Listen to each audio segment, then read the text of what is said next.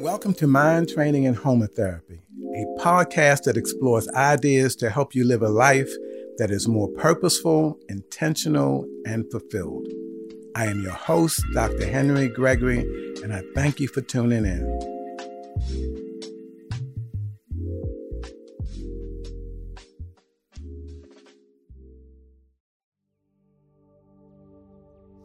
Hello, folks.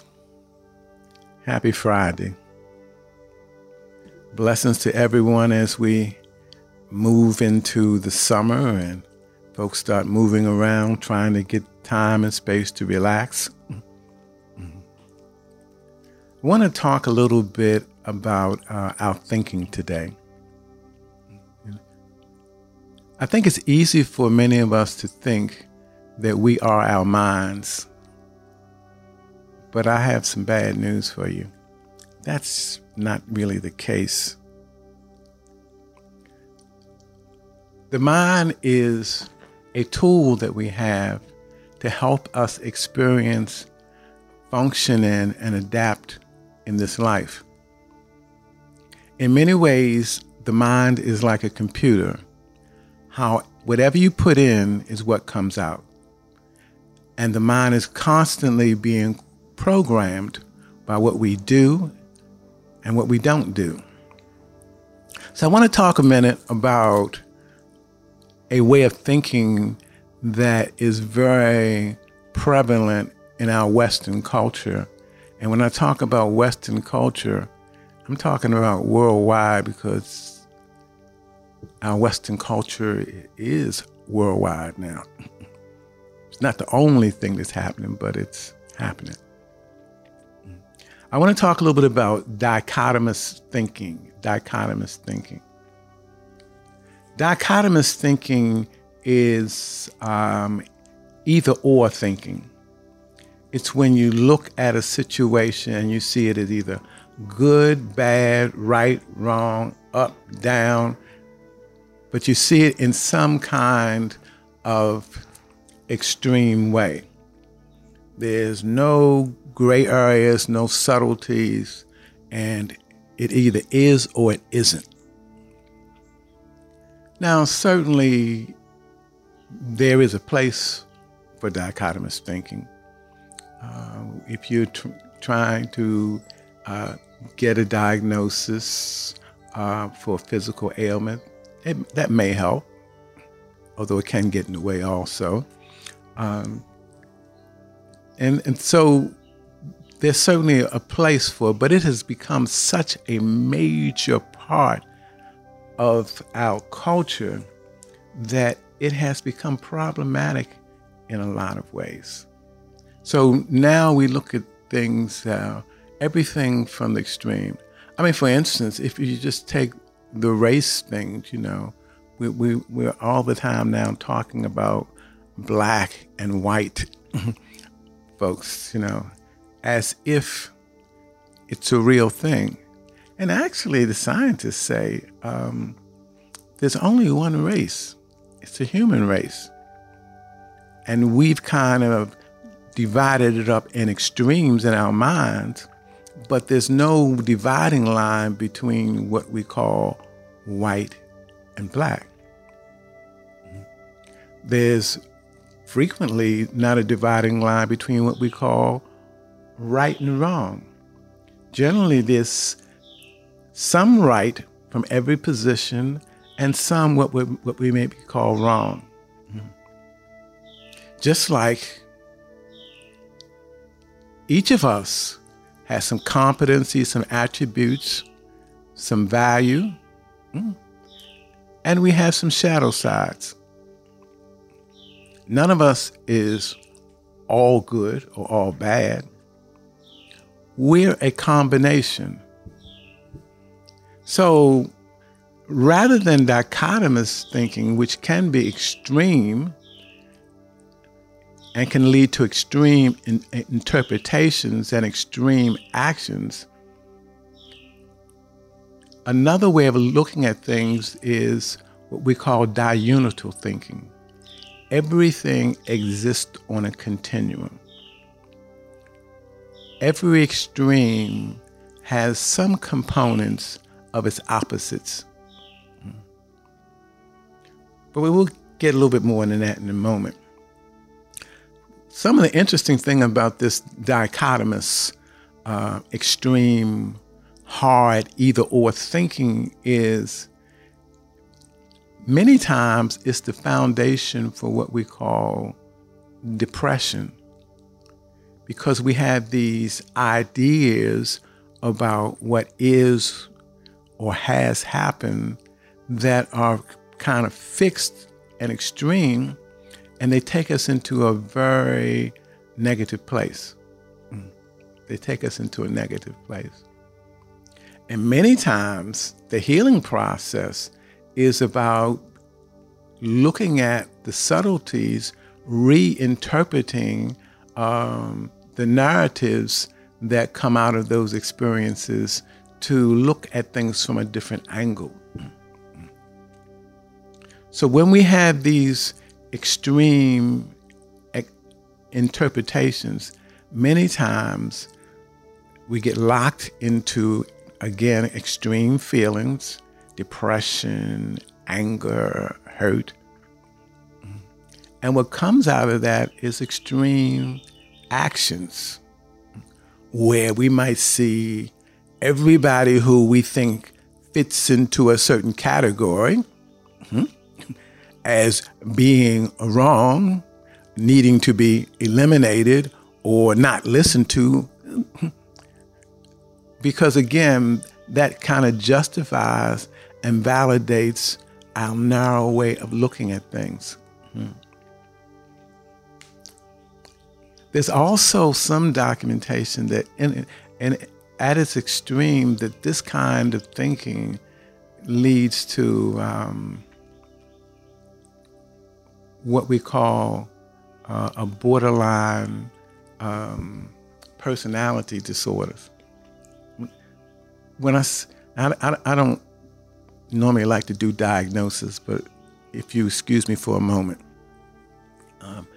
and for borderline personality disorders, what we're really talking about is when there are instability of mood, relationships, one's self-image, and even behavior. Everything is intense, critical, and it can shift from one extreme to another very quickly. The interesting thing is it doesn't seem to be caused by anything external. It occurs simply because we have no other frame of reference, that we haven't learned to observe, pay attention to the subtleties in life. So we grow up looking at things as being, again, black, white, right, wrong, in, out. And over time, that can challenge our ability to function. That can challenge our ability to function. And can become a larger issue in culture, in our cultures and subcultures. There's an excellent book that's out now called The Sum of Us by Heather McGhee, I believe. I think the whole title is The Sum of Us: What Racism Costs Everyone and How We Can Prosper Together. And what she talks about, she's an economist. What she talks about is how that all or nothing, that sum thinking, costs us all. And she even goes back historically and talks about how issues like slavery not only cost black folks, but cost white folks in terms of ability to prosper, to be productive, to build wealth. And she goes on and talks about how we're all intricately connected.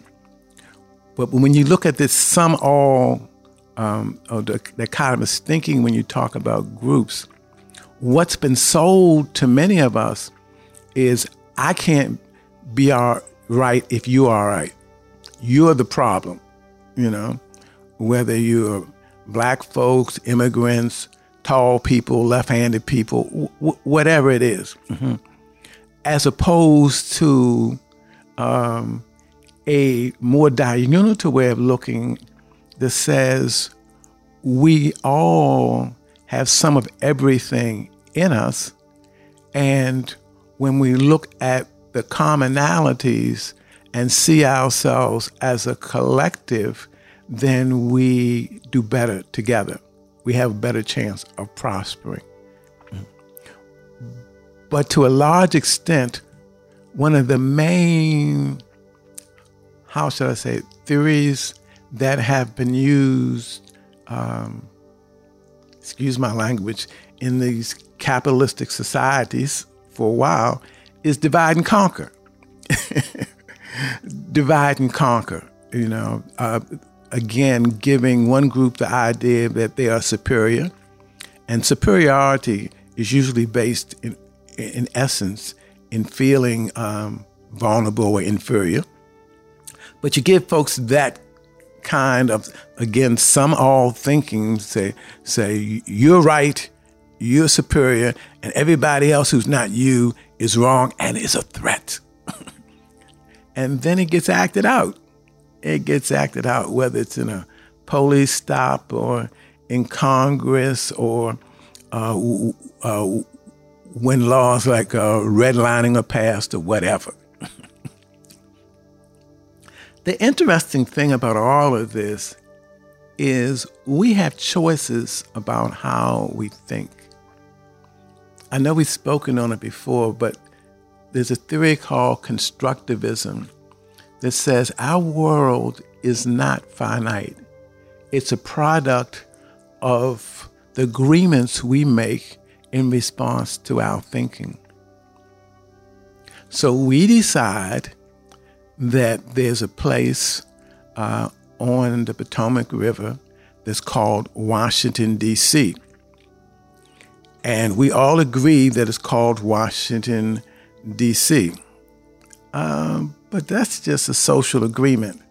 There's nothing written in the earth. I've driven through D.C. many times. I've never seen anything, a line on the ground that says you're moving from Maryland to D.C. other than the one that may be written by us.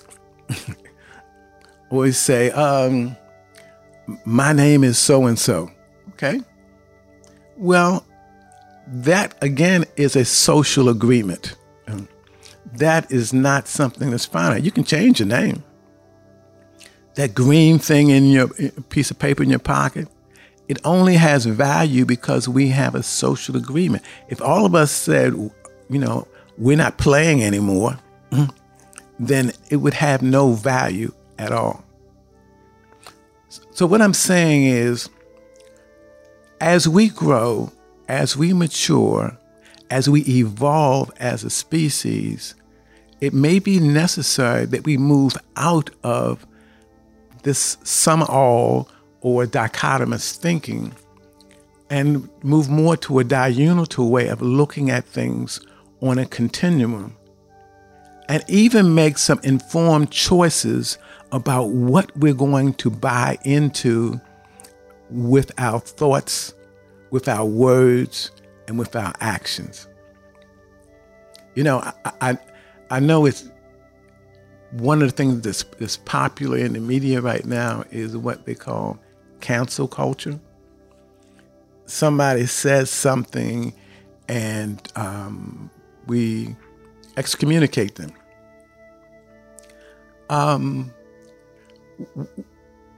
What we're saying with diunital thinking is none of us is all good or all bad. We all make mistakes.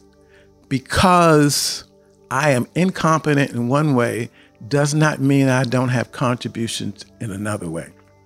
So you don't have to throw me out because I have some things that behaviors that seem inadequate. And it takes a little more patience.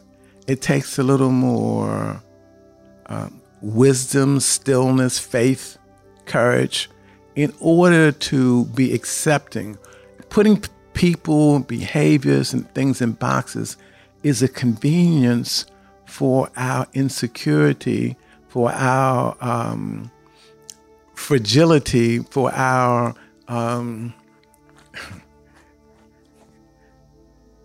our need for certainty, for control, which can never be adequately met.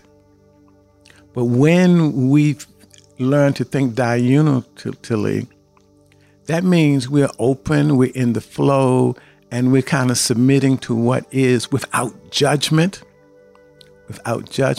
and without trying to control things. That takes a little bit. I'll tell you what helps. I'll tell you what helps. Meditation helps. Meditation. Meditation is being still, observing the mind, and reprogramming the mind, trying to get to the stillness. And when we do that, we start to get to the subtleties. We start to go beyond the social constructions and understand, hey, the way I've been seeing the world is just one way to see the world. And the world may not end at this physical reality.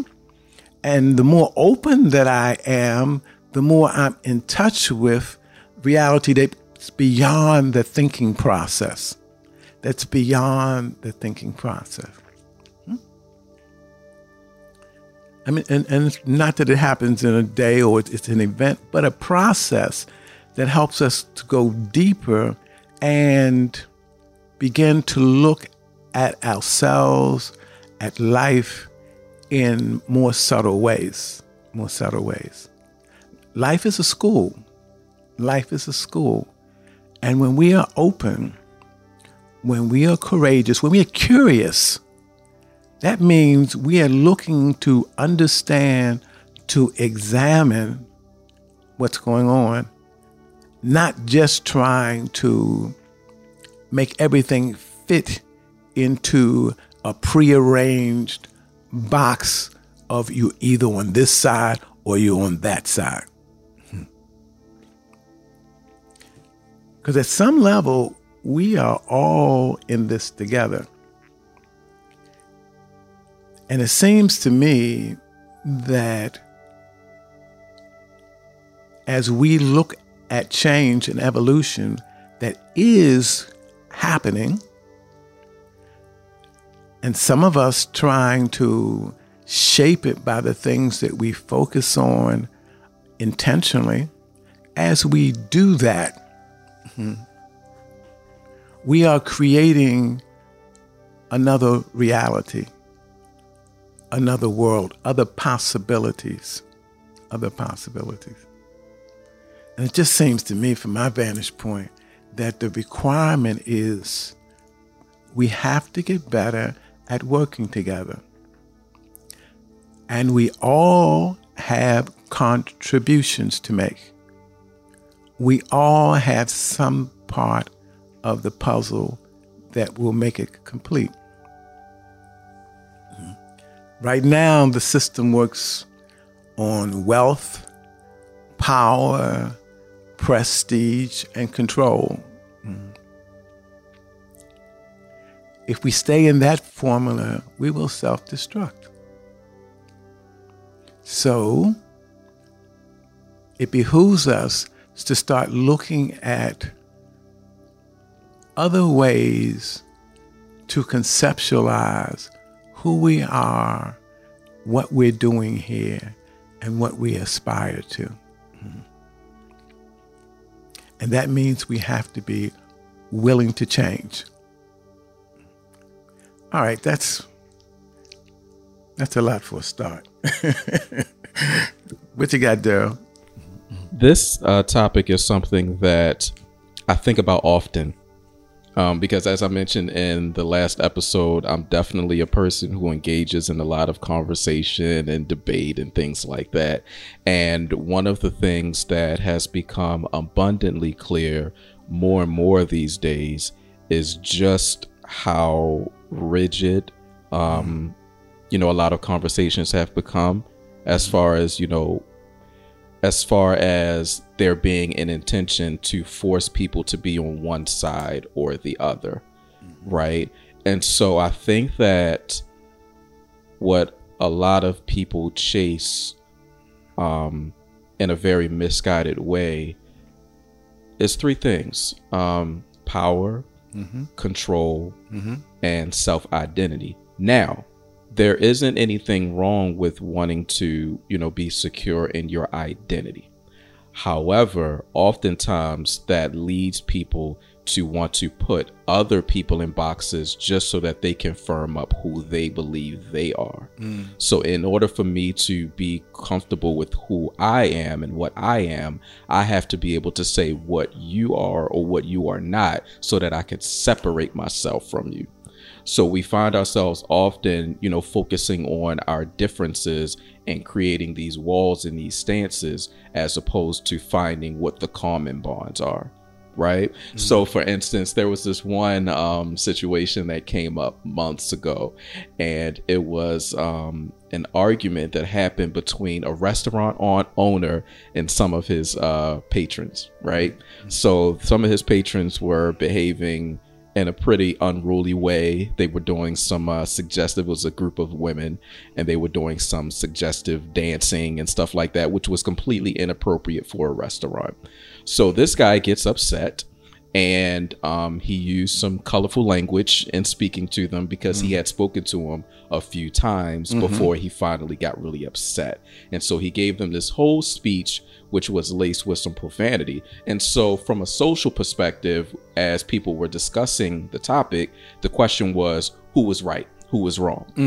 You know, but why does it have to be either or? Yes. You know, there were some things that both of them could have done better. But the object became, okay, who's on this person's side? Who's on the other person's side? Exactly. You know what I mean? And that happens just so very often, where we feel forced, or where people try to force people to pick a side. It has to be one or the other. And if you believe this, this means that you are that. And if we believe this, that means that we are that, you know, and it's like just creating these separations, you know. And if you take that on an energetic level, remember, everything is ultimately energy. Energy is about frequency and vibration. When we have rigidity, the energy stops flowing between us. It stops flowing between us. And that's not healthy. In terms of a relationship, that's not healthy in terms of ourselves. When the energy is not flowing freely within ourselves, if we're not accepting our light and our shadow sides, both as having some value, if no more than lessons, then that energy gets blocked, and it begins to manifest itself in physical, emotional, and mental disorders. The same thing with people. When we have these rigid ideas about people, we tend to disconnect. And the truth of the matter is, again, we are just one species. And when we work together, we do a better job of coming up with collective ideas that work for all of us.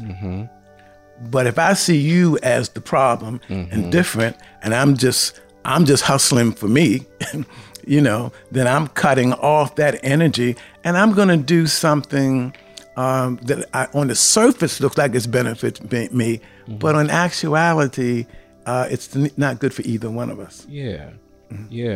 And so, you know, so often, you know, we can look at things in such rigid ways.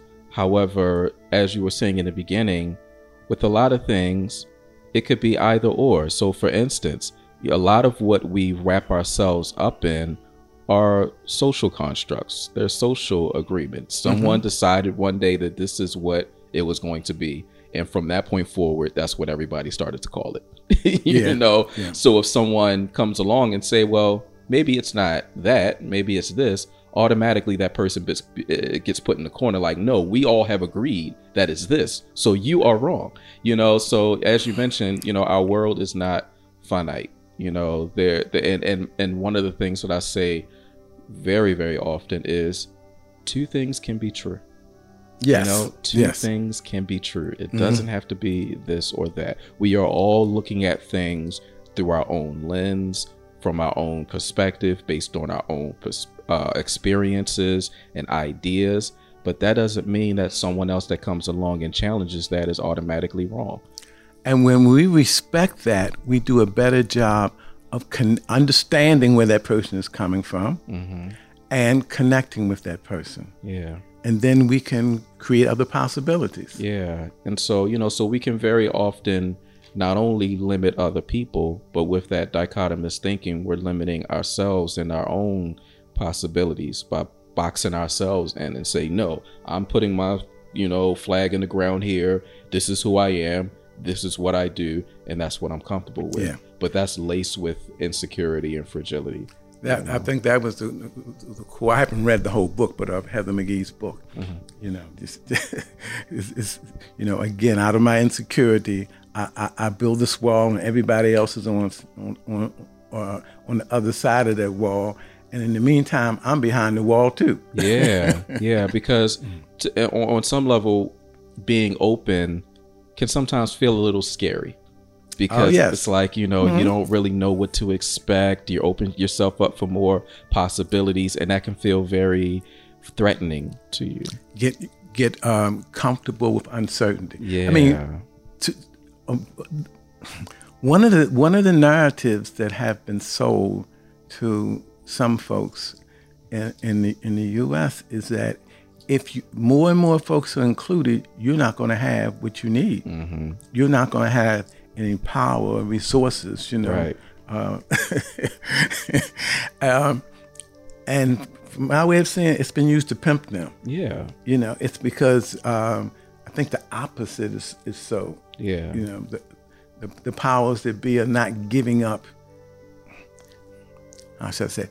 The powers that be, they have to have somebody on the bottom. And if the current group wasn't available, then the next group, they'll find a group as long as the system works the way it is. Yeah. Yeah. Absolutely. Absolutely. So, you know, those are kind of my main thoughts on that. And even, you know, on a personal note, I'm working on changing some of my language when I engage in conversation, just to let people know, like, hey, I don't think that you're necessarily wrong. I just have a kind of a different viewpoint on this one, you know. And so I was engaged with someone just yesterday about a hot topic that's been going on this week, and I say, you know, at a certain point I said, well, first let me say this, you know, thank you for this dialogue, thank you for the conversation, and I hope that you know that I'm not trying to argue with you from a negative standpoint. I just slightly disagree with your interpretation of it, but your interpretation is yours. But we're just engaging in this conversation based on kind of our differences and how we're looking at it. But neither one of us are wrong. So you acknowledge the person's right to think what they're thinking. Yeah. And say, I don't agree with you, but I don't have to be disagreeable. Exactly. And I don't have to X you out. Yeah. Because you see it a different way. Exactly. And at times in the past, that was missing from my personal language. And for a long time, I just couldn't understand why people would feel so defensive and threatened when I would disagree. But it's because I came off as disagreeable and as if I was separating myself and telling them that they were just flat out wrong. And judgmental. And so, you know, just having the right language in our discourse and just, you know, being very mindful of the positions that we're taking, it can break those barriers and make it more of a communal type of dialogue, as opposed to, you know, just separating yourself from someone just based on what they think. The more comfortable talking about, again, the mindfulness meditation, the more comfortable we get with ourselves, the less we have to be critical of other people. Right. You know, right. The more accepting we become, the more open we become to other manifestations of the divine other than ourselves. Right, right, right. Absolutely. So, your assignment, folks, I want you to think about someone that you have disagreed with, have been angry about, have been hurt by. And as you think about them, I want you to think about something that you like, appreciate, or respect about that person. I want you to think about something that you value in that person's presentation, way of thinking, way of presenting, to acknowledge. Doesn't mean you buy the whole soup, but you acknowledge that some of the ingredients are positive, helpful, and appreciated. And if you can do that for someone else, who knows, you might even be able to do it for yourself too. Blessings, folks. Enjoy the weather. Take care of yourselves, and we'll talk again soon. Peace out.